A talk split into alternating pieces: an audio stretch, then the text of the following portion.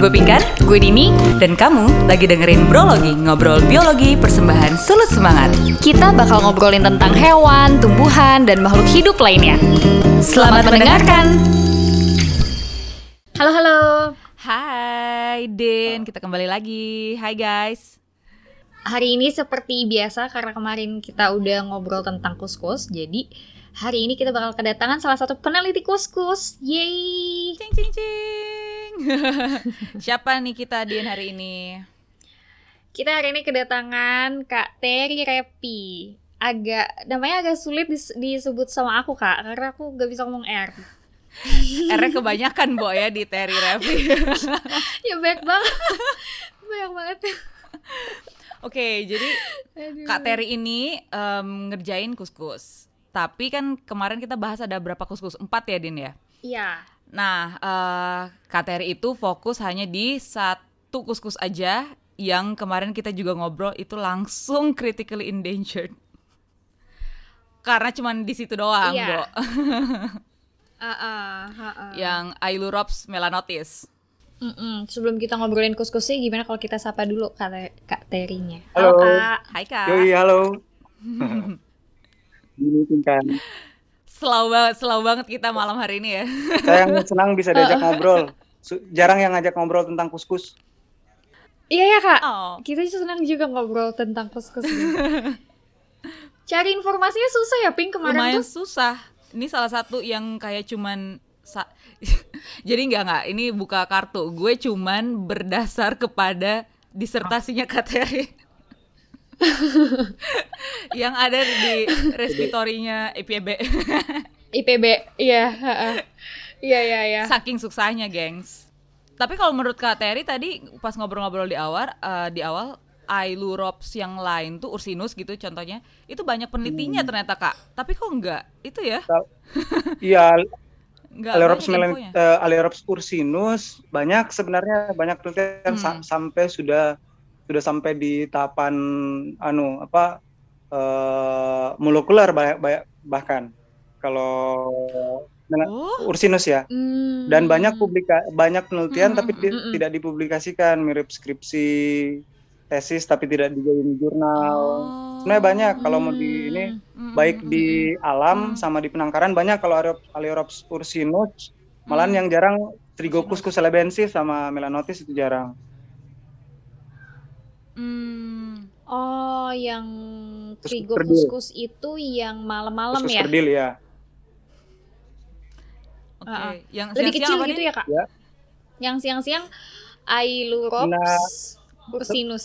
Sebenarnya masih ada perdebatan di peneliti apakah Ailurops Ursinus itu nokturnal atau diurnal. Karena menurut laporan MacKinnon misalnya. Oh. Iya. Menurut laporan MacKinnon itu bilang WCS waktu itu sebelum dengan WCS MacKinnon itu bilang dia di diurnal.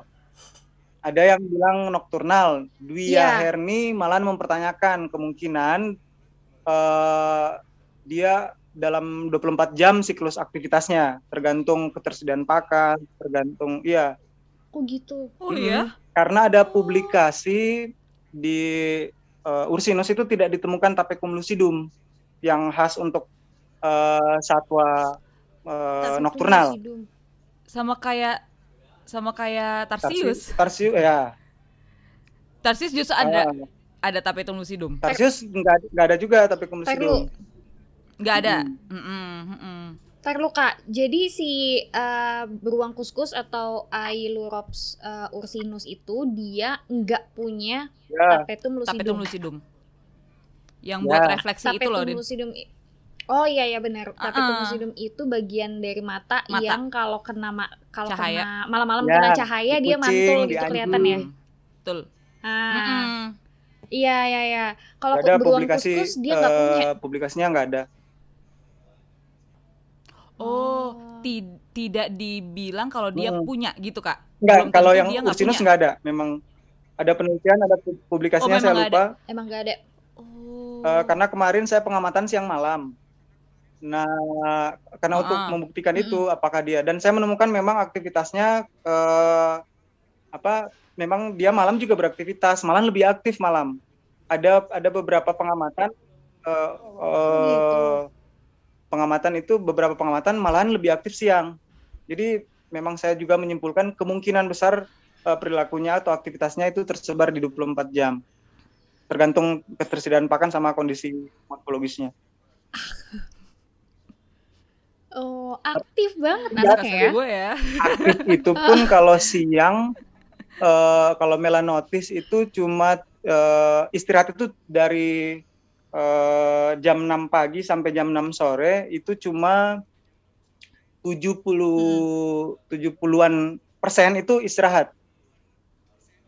Oh, oke. Okay. Tapi dia masih, maksudnya dia masih ada aktivitas dong berarti? Ada, artinya. Aktivitas ada foraging-nya, ada grooming. Foraging apa, Kak? Mencari makan. Okay. Mencari makan. Mencari makan. Grooming kalau, ini garuk-garuk ya? Iya, iya. Dia masuk aktivitas sosial. Kalau di Ursinus, kalau Ursinus penelitiannya Dwi Ari itu 60% istirahat. Kalau malam? Siang tapi penelitiannya Dwi Ari. Kalau siang? Mm-hmm. Oh oke, okay. Jadi kalau Dwi Ari ini tuh namanya Mbak Diya, Mas Eka. Ya, dosen UI. Iya, kebetulan bos aku dulu.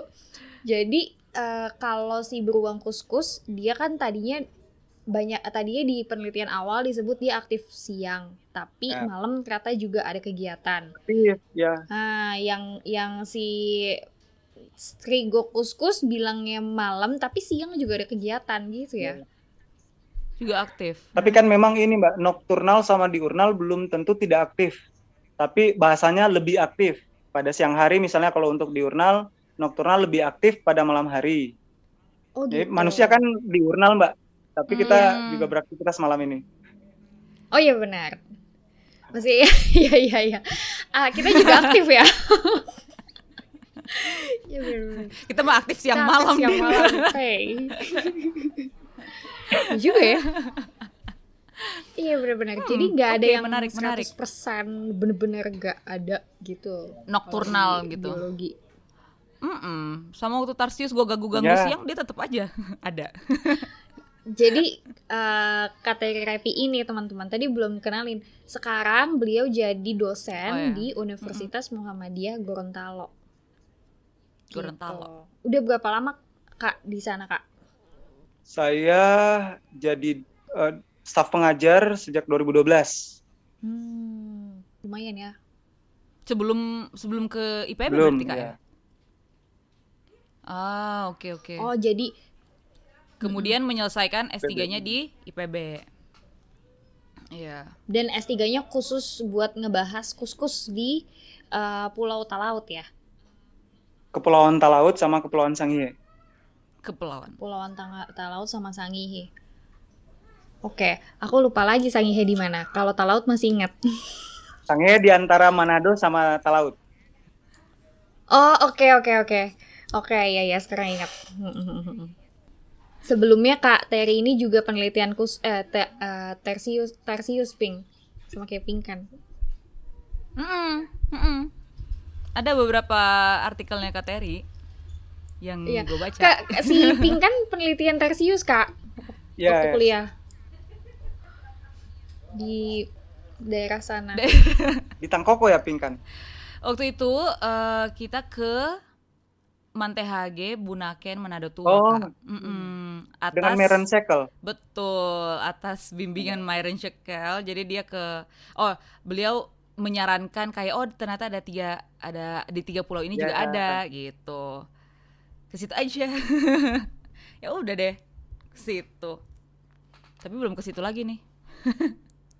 Terus Kak berarti sekarang penelitiannya masih di udah bukan fokus kuskus kan ya? Sekarang saya lebih ke mamal sebenarnya, karena saya ngajarnya di peternakan, tapi untuk ilmu hewannya sebenarnya. Nah sekarang kalau misalnya mau ngomongin kuskus yang di Talaud ya kan, kayaknya kemarin juga cuman papernya Kak Terry ya yang kita ituin ya Din ya. Sekarang gimana Kak yang kita perkembangannya? Apa penelitiannya ada yang lanjut? Ada yang lanjutin atau gimana di sana? Memang kenapa penelitian di Kepulauan Talaud sama Kepulauan Sangihe itu jarang, apalagi misalnya orang dari Manado misalnya atau Sulawesi Utara lah. Ya karena memang di kepulauan punya tantangan sendiri. Karena pertama akses pasti jauh karena harus menyeberang pulau kan. Talaud itu sudah berbatasan dengan Filipina. Baru terus sumber daya di pulau tentu terbatas sekali, beda dengan di mainland. Dan effortnya juga harus lebih banyak memang. Nah, untuk Melanotis sendiri, untuk penelitian lapangan, saya belum menemukan publikasi yang lain selain publikasi penelitian saya. Karena mungkin itu effortnya mungkin lebih untuk penelitian di pulau-pulau. Nah, tapi saya dapat informasi ada penelitian, tapi multitaksa, tidak menyasar Melanotis, itu dari burung Indonesia. Saya kemarin ketemu namanya Ganjar, dia biodiversity specialist kalau nggak salah, dan nemu Melanotis di Sandarumang yang saya tidak ketemu selama survei sebulan. Okay. Dan itu kalau menurut saya bukan temuan baru, tapi mengkonfirmasi beberapa penelitian yang dilakukan.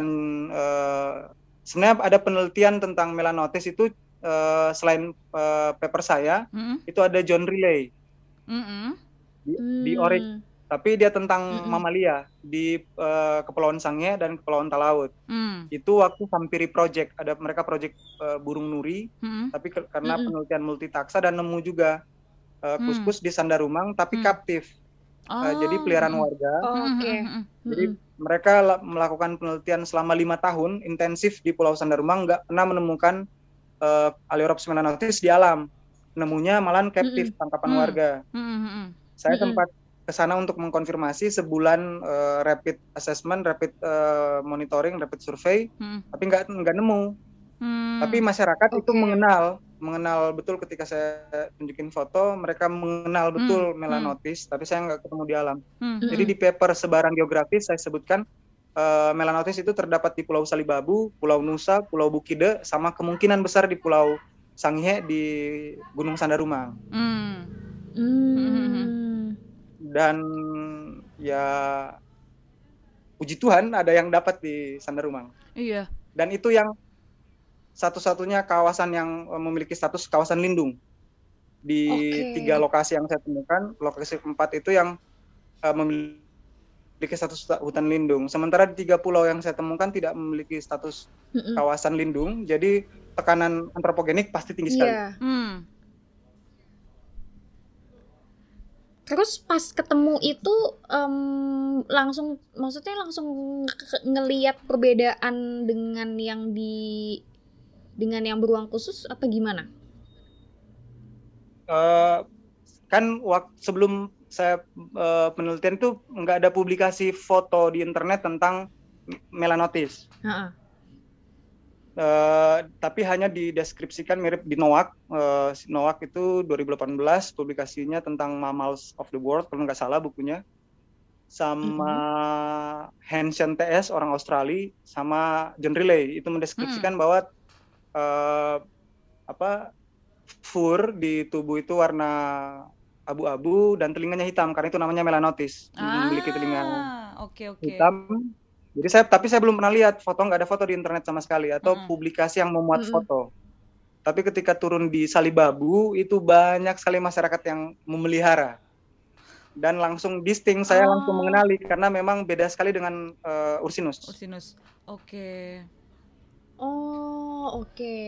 Kalau Ursinus berarti Kak Terry udah sering lihat ya? Ursinus umum kalau di Sulawesi, di Manado, di Gorontalo umum sekali. Oh gitu. Umum tuh seumum apa Kak? Kayak tupai? Maksudnya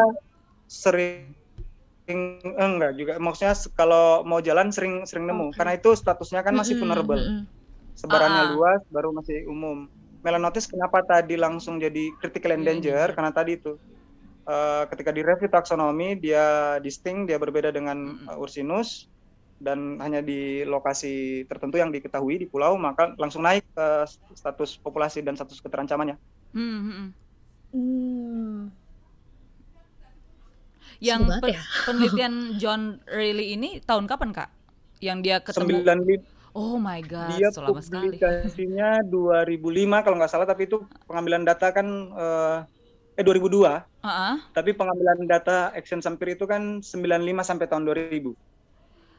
Kemudian baru ditemukan lagi yang oleh pas bukan ditemukan lagi sebenarnya, tapi ada penelitian lanjutan saya kemudian meneliti ya nanti 2016. Dan itu kok berani ya, kan sebelumnya susah ketemunya Kak. Terus Kak Terry berani penelitian itu ya Kak. Kalau aku pikir nanti nggak ketemu lagi gimana? Ntar nggak lulus gue. Saya waktu nggak lulus. Waktu konsultasi sama pembimbing memang itu dibilangnya, kalau misalnya dia udah nggak ada, kamu memang dapat data nggak ada, tapi nggak ada yang bisa kamu tulis. Iya. Yeah. Jadi itu juga yang bikin waduh bener juga ya. Tapi saya sebelum penelitian, sebelum mengajukan judul kemudian diusulkan di proposal, saya sempat survei awal itu tidak menemukan, tapi pas pulang ke Manado ada kawan di Talaud itu ngirim di kandang ada kuskus dan saya langsung bisa ya mungkin ini melanotis karena lain warnanya, tapi tidak jelas fotonya itu. Saya bilang difoto lagi, tapi akhirnya ternyata kuskusnya sudah dipotong, sudah dimasak dan tidak bisa difoto lagi. Nah, dengan itu saya berani bisa bilang bahwa ke pembimbing saya jamin pasti ada, pasti nemu. Faktor kepercayaan diri. Keren, Kak. Tapi pas nyampe di sana, Kak, memang masih banyak. Kalau di Salibabu umum, saya malah nemunya umum dan banyak sekali orang pelihara. Bukan dipelihara sih sebenarnya, tapi ketika dapat di kebun, dikasih kandang, baru ya, ambil, dikasih makan gitu ya, potong, dimakan. Kayak, gitu. Tunggu, orang pelihara untuk dimakan? Ya. Oh my God. Pusing. Dan ada yang, kalau ya, saya menemukan kasus di Pulau Bukide, itu ternyata banyak sekali di barter sama nelayan Filipina. Untuk? Di barter ayam, di barter miras sama senjata api. Wow, jadi mata uang ya sis. Oke. Di Filipina kira-kira dipakai buat apa tuh Kak? Berarti perdagangan satwa liar ya, perdagangan satwa liar yang ilegal. Iya. Saya nggak tanya peruntukannya untuk apa, tapi ketika wawancara kan ditanya itu. Pernah lihat kuskus, pernah ada yang mengaku pernah nangkap, ada yang pernah akhirnya ketahuan terungkap ada yang pernah membarter dengan tadi itu apa ayam Filipina itu minuman keras. Miras, ya ampun. Padahal cap tikus lebih enak tuh. Deg-degan juga ya, soalnya kan itu kan karena di kepulauan jadi spesies yang itu udah di situ doang. Udah pasti jauh lebih sedikit kan dan cuma di situ doang. Terus diambilinnya dengan masif lagi, udah dimakan sama masyarakat lokal juga dijual ke luar negeri. Lumayan deg-degan dengan populasinya sekarang gimana ya kira-kira. Iya, memang karena tadi itu tiga pulau yang saya temukan nggak ada kawasan lindung. Walaupun statusnya dilindungi ya, tapi kan itu rata-rata APL, area penggunaan lain, dan itu perkebunan warga. Iya. Yang satu kenapa ada area lindung ya, Kak? Ada hutan lindung. Yang satu di Sandarumang. Hutan lindung. Gunung Sandarumang. Memang bentukannya lebih ke hutan ya, berarti. Itu di Kepulauan di Pulau Sangihe. Dan itu yang saya waktu rapid survei nggak dapat di situ. Nggak dapat. Tapi akhirnya dikonfirmasi ada beberapa teman itu mengkonfirmasi ada dan saya lihat fotonya memang betul alat melanotis.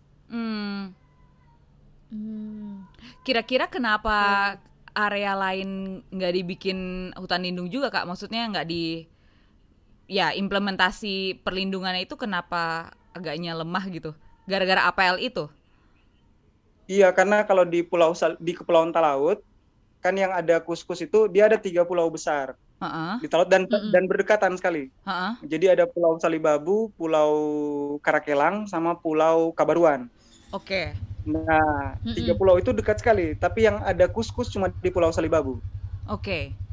Nah, sementara peruntukan kawasan lindung di kabupaten itu ada di Pulau Karakelang, Suaka Marga Satwa Karakelang. Nah, jadi kuota ya, mungkin itu nggak tahu saya aturannya, ada kuota untuk kawasan lindung itu sudah terpenuhi di Pulau Karakelang. Sementara di Pulau Salibabu peruntukannya ya untuk perkebunan, untuk pemukiman. Ih, sayang banget. Sementara fokusnya cuma ada di situ. Ya. Pusing nggak sih kalau kayak gini-gini ya? Tapi memang susah soalnya lokasinya bukan lokasi lindung, jadi ya kalau ada di hutannya masyarakat nggak ada yang bisa ngecek juga gitu kan? Iya. Iya. Jadi kayak ya udah kus-kus kayak jadi kayak kucing aja. Iya.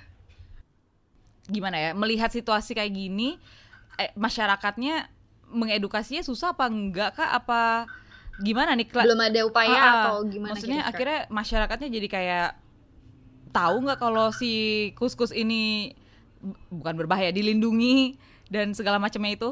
Apa mereka kayak udah bodo amat gitu? Kalau saya itu kemarin ini beberapa kali, karena di sana kan mayoritas Kristen, ada Gemitra di sana. Saya diminta waktu itu ada acara pemuda diminta ngobrol tentang konservasi dan saya ngobrol, tapi saya menemukan kalau di pulau susah pakai pendekatan spesies. Oke. Karena tadi itu lokasinya terbatas, sumber dayanya sangat-sangat terbatas. Luasannya kecil, sementara tekanan populasi tinggi sekali. Jadi saya pakai pendekatannya itu layanan ekologis hutan, baru budaya. Secara kosmologi mirip di Talaud itu di Pulau Salibabu ada hutan Gunung Ayambana. Itu kultus bagi masyarakat setempat dan di situ banyak kus-kus. Jadi didorong adalah perlindungan kawasan Gunung Sandarumangnya, bukan spesies. Karena kalau spesies agak susah ya, karena ya kus-kus di tiga pulau itu mamalia paling besar. Jadi sumber protein paling mungkin bagi masyarakat pulau. Karena kalau angin kencang, masyarakat tidak bisa mencari ikan di laut. Sumber protein terbatas sekali. Jadi alternatif protein yang di darat ya salah satu kus-kus, karena dia mamalia paling besar. Dulu ada babi hutan tapi habis. Gitu. Astaga. Terus kalau misalnya kus-kusnya habis juga nggak ada sumber protein yang itulah tersedia di. Ya karena itu di kampanyenya bahwa kalau pemanen lestari supaya bisa dimanfaatkan oleh anak cucu. Baru terus di hutan Ayambana itu yang dilindungi. Jadi dia jadi strict area bagi masyarakat karena itu secara kosmologi masyarakat di sana itu penting ya untuk punya makna mistis. Jadi orang juga takut ke tempat itu. Jadi yang saya dorong ke pemerintah itu untuk jadi konservasinya di habitat. Iya, karena lebih masuk akal juga ya. Tapi ini kayak yang gue pernah cerita, Din. Waktu gue presentasi soal Tarsius itu, terus ada anak siapa gitu gue lupa di sana waktu di NAU. Terus dia bilang kalau misalnya Tarsius itu sepenting ini bagi warga, ya kenapa nggak lo ternak aja gitu? Iya, kalau kus-kus mungkin tapi nggak diternak.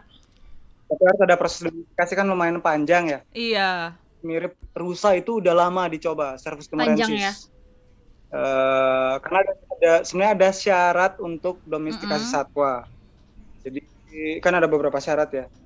Kus-kus mungkin bisa, tapi ya itu pasti butuh proses. Karena kita harus memahami perilaku, dietnya. Belum kawinnya gimana gitu ya, Kak? Ya, untuk reproduksinya. Tapi sejauh ini emang warga memelihara itu emang khusus buat dimakan aja, Kak? Bukan mereka kayak beranak cucu gitu? Bukan. Sebenarnya bukan dipelihara, tapi transit. Jadi dari kecil ditangkap. Lalu ke dapur. Kalau ada acara. Saya itu kan ngukur morfologi sama yang kaptif itu, yang tangkapan warga. Jadi ada kan setiap minggu saya mau lihat apakah ada penurunan berat badan misalnya setelah di captive kan. Jadi itu banyak, saya ngukur satu minggu pertama dapat 10 kakak kan yang melihara. Minggu kedua itu tinggal 2 kakak, yang 8 sudah dipotong.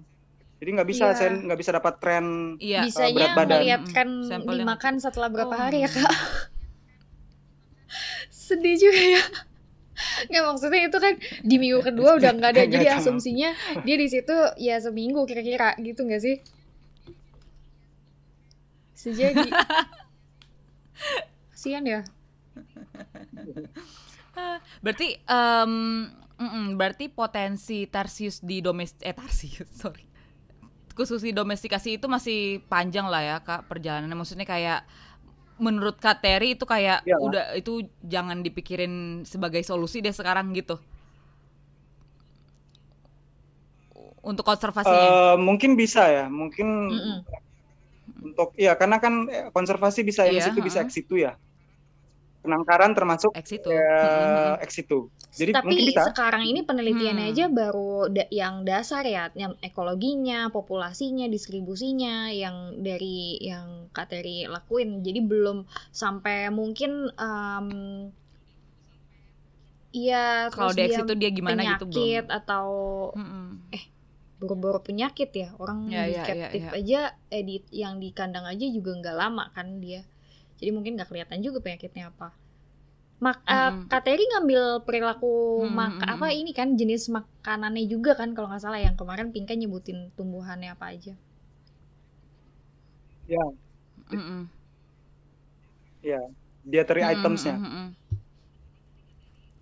Kalau untuk kedepannya berarti Kak Terry gimana kak? Maksudnya menurut Kak Terry penelitian lebih lanjut harus neliti apa lagi nih yang paling krusial buat kuskus? Kalau ada yang misalnya ada yang meneliti, Melanotis ya. Kalau melanotis, pertama saya tertarik itu kalau dapat hibah, saya mau penelitian tentang batas distribusi geografisnya. Kalau ke selatan batas di mana sih batasnya dengan Ailurops ursinus? Oke. Itu akan menjelaskan proses evolusinya sebenarnya. Karena dia menurut NCTS masih cryptogenic species. Memang masih yang belum, yang nggak jelas asal usulnya, yang asing, yang seru ya, spesies misteri. Ya, spesies misteri. Yang berikut ya monitoring populasi. Baru tadi lebih ke biologi, ke molekuler mungkin. Karena belum ada penelitian molekuler untuk melanotis. Ya kalau penelitian molekuler nanti bisa juga ngebandingin sama yang di mainland, gimana hubungannya gitu ya kak? Mainland. Saya di disertasi itu sebenarnya ada uji teori namanya teori Island Rule. Kalau baca disertasi saya uji itu apakah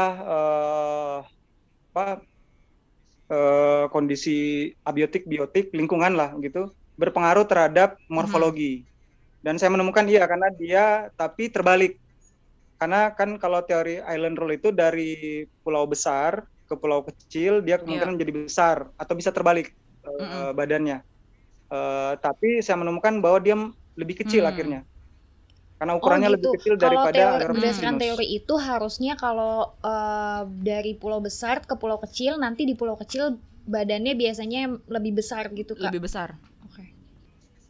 Kalau spesies kecil dari pulau kecil ke pulau besar dia akan besar karena itu akan berhubungan dengan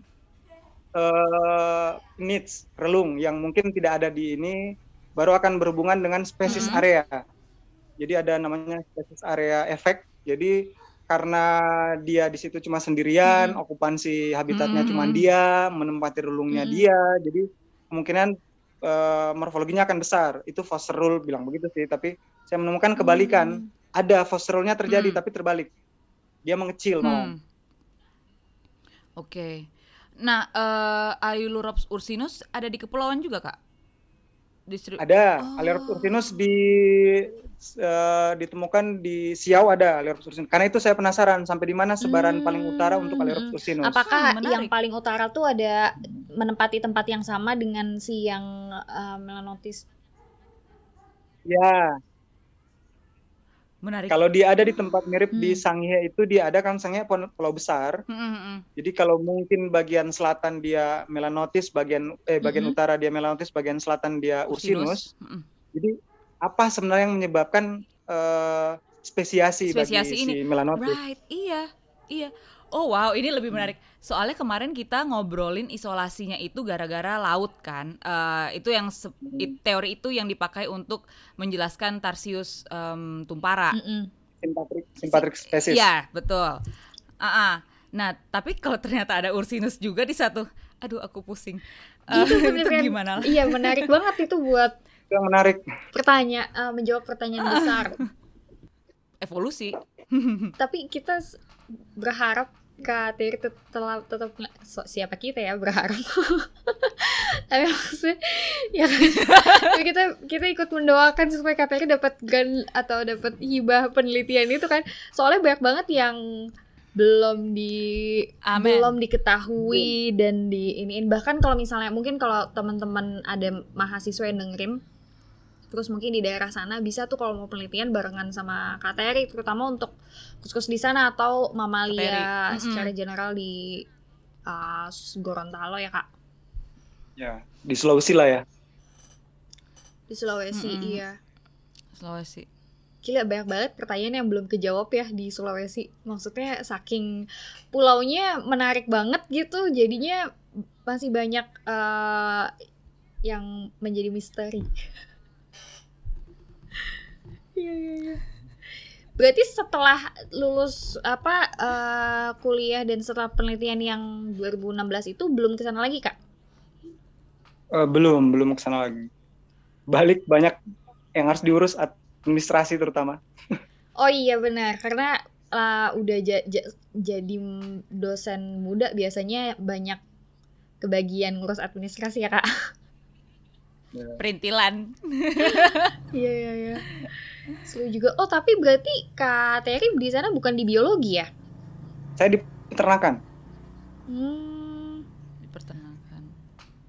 Aku baru tahu Kak, peternakan ngurusin belajar mamalia general secara general juga, mamalia liar gitu. Waktu masuk peternakan saya juga sama dengan Dini. Mikirnya berternak saja. Tapi karena kan animal science sebenarnya kan, tapi terapan. Yeah. Tapi waktu S1-nya di mana Kak?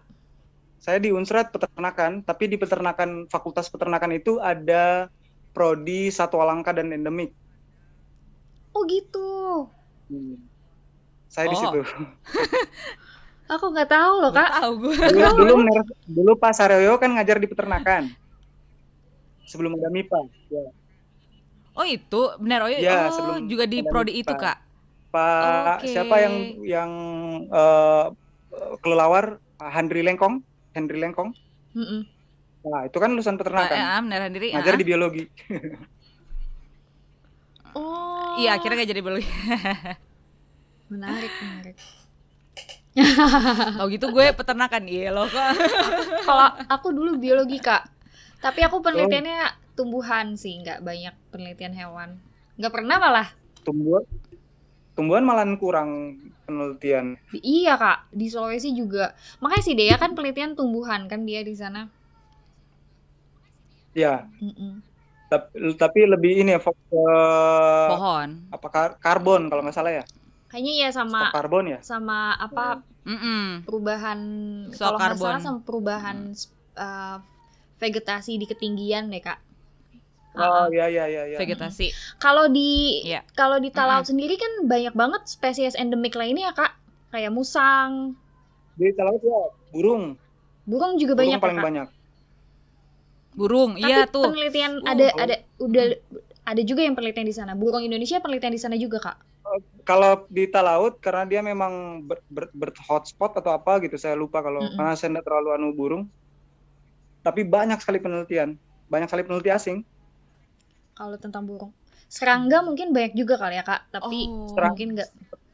Iya serangga itu ada publikasi dari LIPI kalau nggak salah banyak.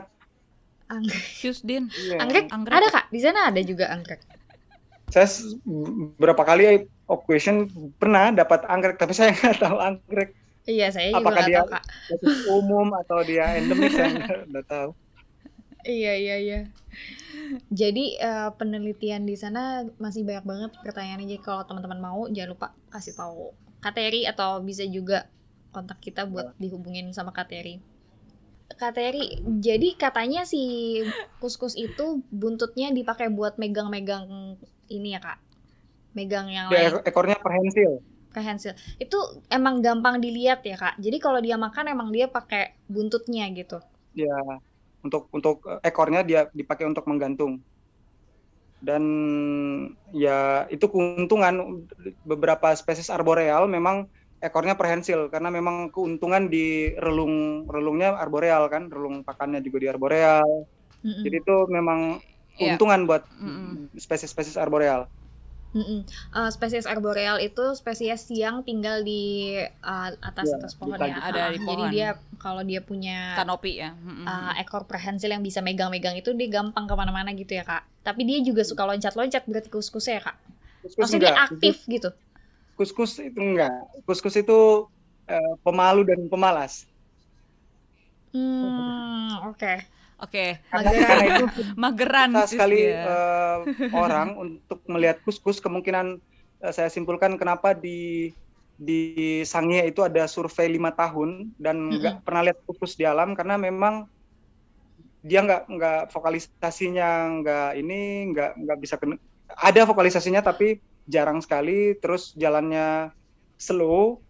Jadi agak susah untuk melihat. Dan dia ditajuk pohon, jadi memang agak susah untuk dilihat langsung. Iya. Yeah. Berarti mesti pakai binokular gitu, Kak? Pasti ya. Melihatnya.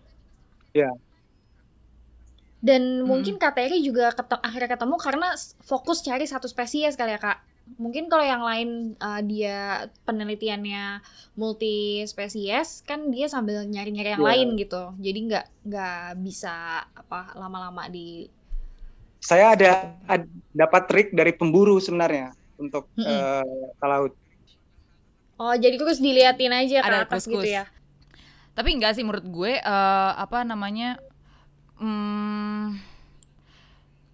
emang pendekatannya juga enggak bisa yang kayak langsung kayak enggak boleh lo tangkap gitu sih, Din. Kayak yang kayak yang rangkong ya kalau enggak salah ya, Mas Yoki bilang enggak bisa kayak karena ya kalau ini satwa dilindungi gitu. Kalau enggak ini mereka... kayak gini-gini. Harus ada relate gitu. Apa relate-nya gitu spesies ini sama kita gitu kan. Nah terus yang kayak tadi si Kak Terry bilang yang soal tempat yang mistis apa segala macem itu kayak yang ada di Flagstaff. Maksudnya kayak yang Native American kan mereka kayak bilang gunung ini gak boleh disentuh apa segala macem. Akhirnya mereka malah mengkonservasi habitat itu gitu. Iya, apalagi yang tadi Kak Terry bilang mereka makan si kuskus itu terutama banyak kalau mereka nggak bisa melaut, nggak bisa dapat banyak protein ikan gitu, jadi dia pakai yang satu-satunya ada di sana, ya kan? Jadi, ya mungkin solusinya, ya gimana caranya mereka juga punya opsi protein lain kali ya, atau peternakan atau yang lain di sana jadi lebih nggak asal nggak boleh dia apain tapi nggak ada solusi buat masyarakat juga gitu. Iya.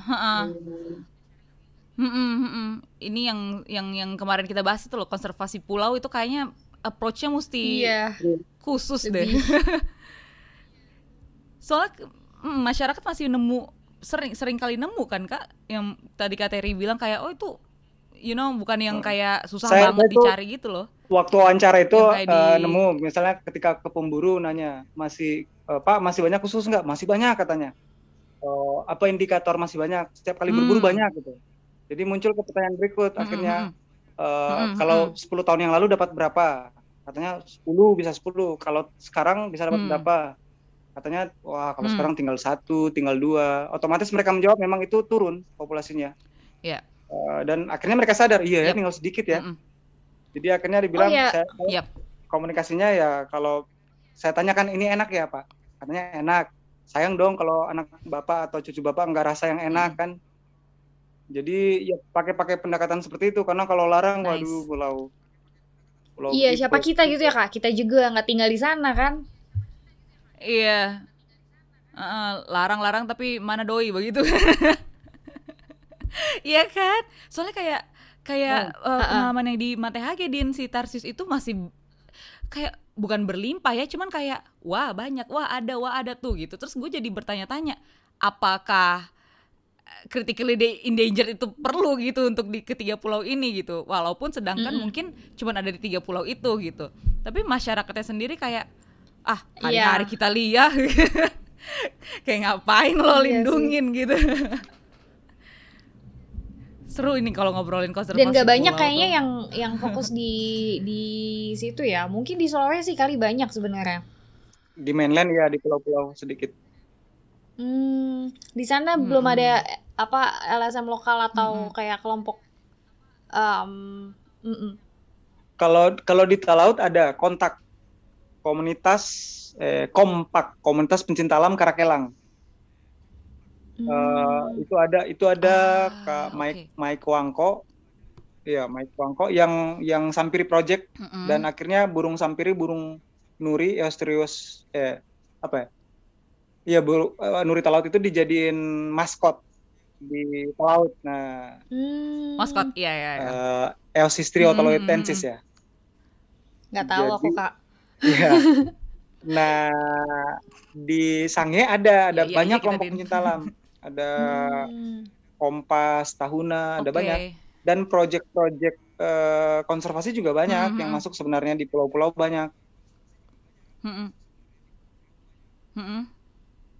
Nggak ada tapinya. Udah. Oke. Tapinya.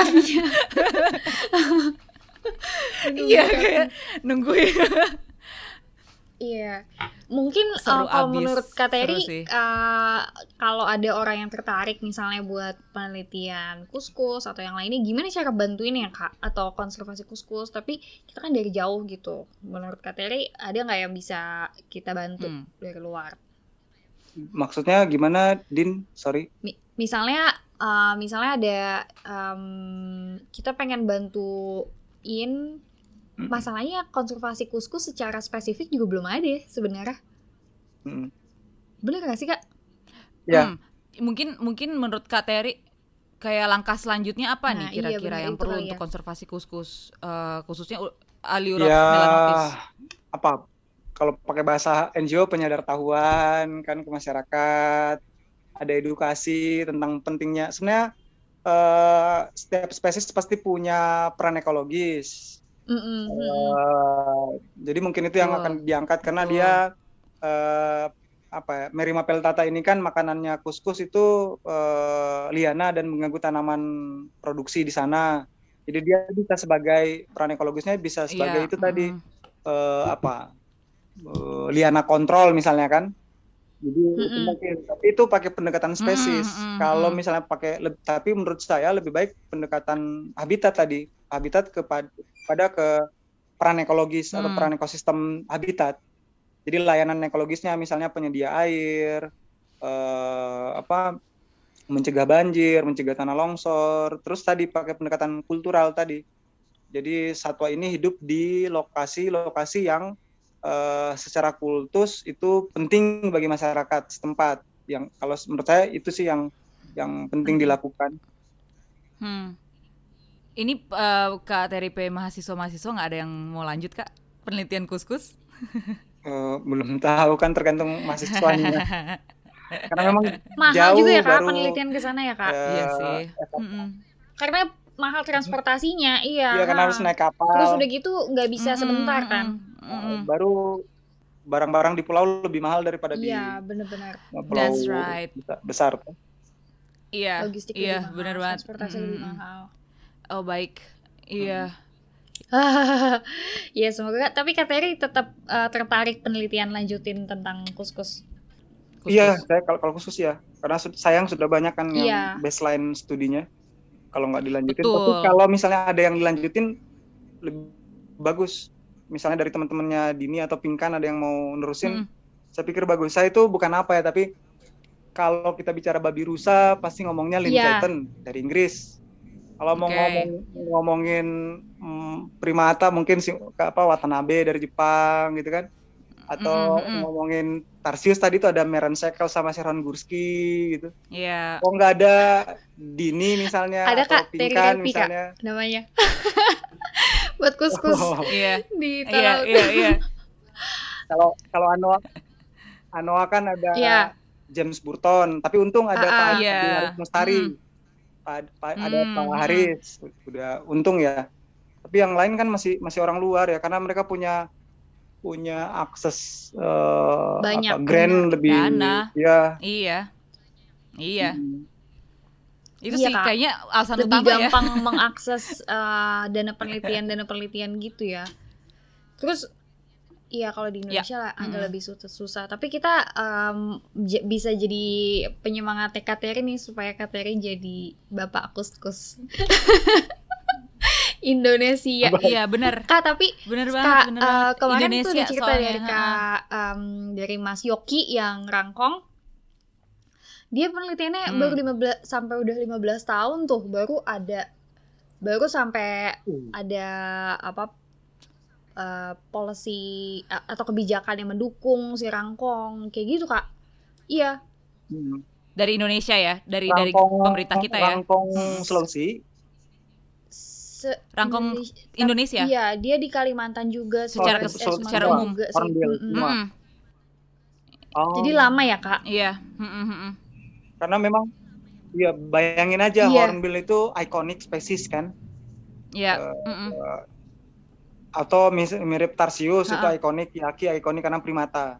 Bayangin yang dibawa gitu mirip tikus. Kak, iya benar. Tikus. Anoa masih Anoa flag species, Anoa juga masih flag.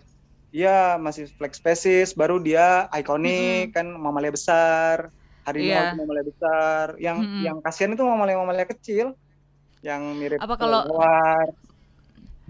Mas Yoki bilang bukan selebriti spesies. Kelinci ada enggak sih Kak di Sulawesi? Iya.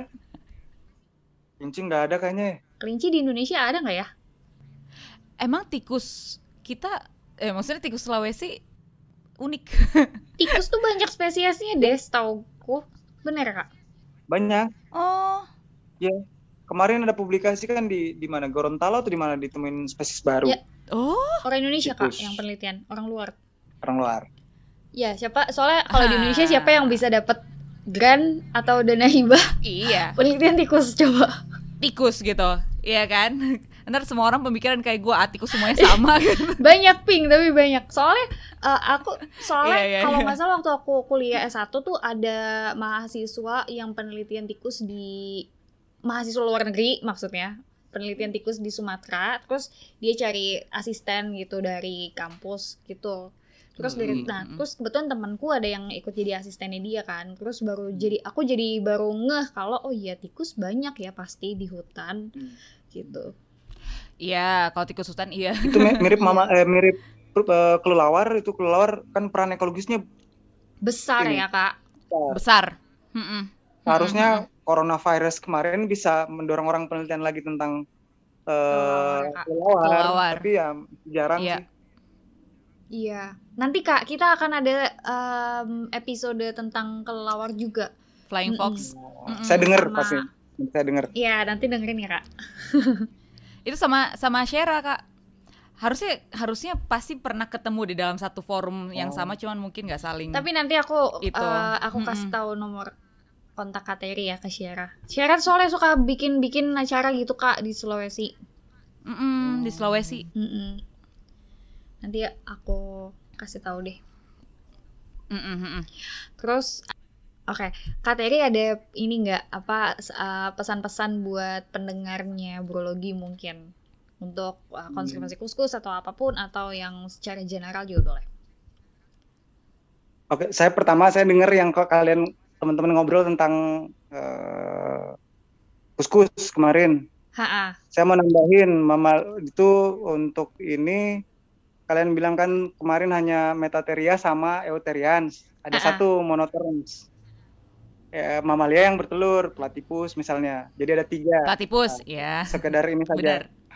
Oh. Jadi ada Monotherems, Metatheria, sama Eutheria.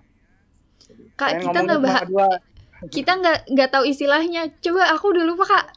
Itu yang mana-mana, Kak? Oh, itu yang plasenta ya, Kak? Monotrams ya. Berplasenta. Oh iya ya. Oke. Okay. Metatheria yang sebenarnya juga ada plasenta. Tapi nggak lama. Tapi jadi apa beda dengan yang euterians yang berplasenta sampai berkembang ada kali besarnya untuk nutrisi. Sementara yang metatherians ada tapi tidak lama terus dia merangkak ke pouch tadi, ke marsupiumnya, ke kantong. Ke kantongnya. Yeah. Sama yang platypus itu yang kita lupa ya. Platypus. Platypus yang bertelur. Bertelur, mamalia bertelur. Di Indonesia ada nggak sih, Kak, platypus? Nggak tahu ya, nggak ada kayaknya. Tapi nggak tahu, jangan-jangan salah. Aku juga nggak tahu. Di Sulawesi nggak ada. Yeah. Dan yang berplasenta, yang marsupial itu hanya kuskus, Kak, yang di Sulawesi atau? Marsupial ya, Strigocuscus celebensis, sama Ailurops Ursinus, Ailurops Melanotis, sama ada yang pelengensis kalau nggak salah ya. Iya, pelengensis 4. Dulu subspesies, okay. Tapi nggak tahu kalau sudah jadi spesies mungkin. Di pulau juga itu. Tapi cuman kuskus ya? Kuskus ya. Iya di pulau. Ya.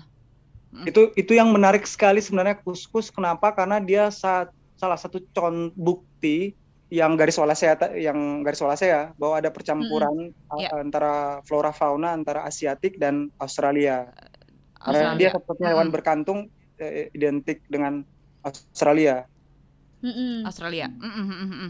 Padahal kan metatherian sebenarnya bukan dari Australia, dari Cina. Ke Amerika Latin baru ke Australia.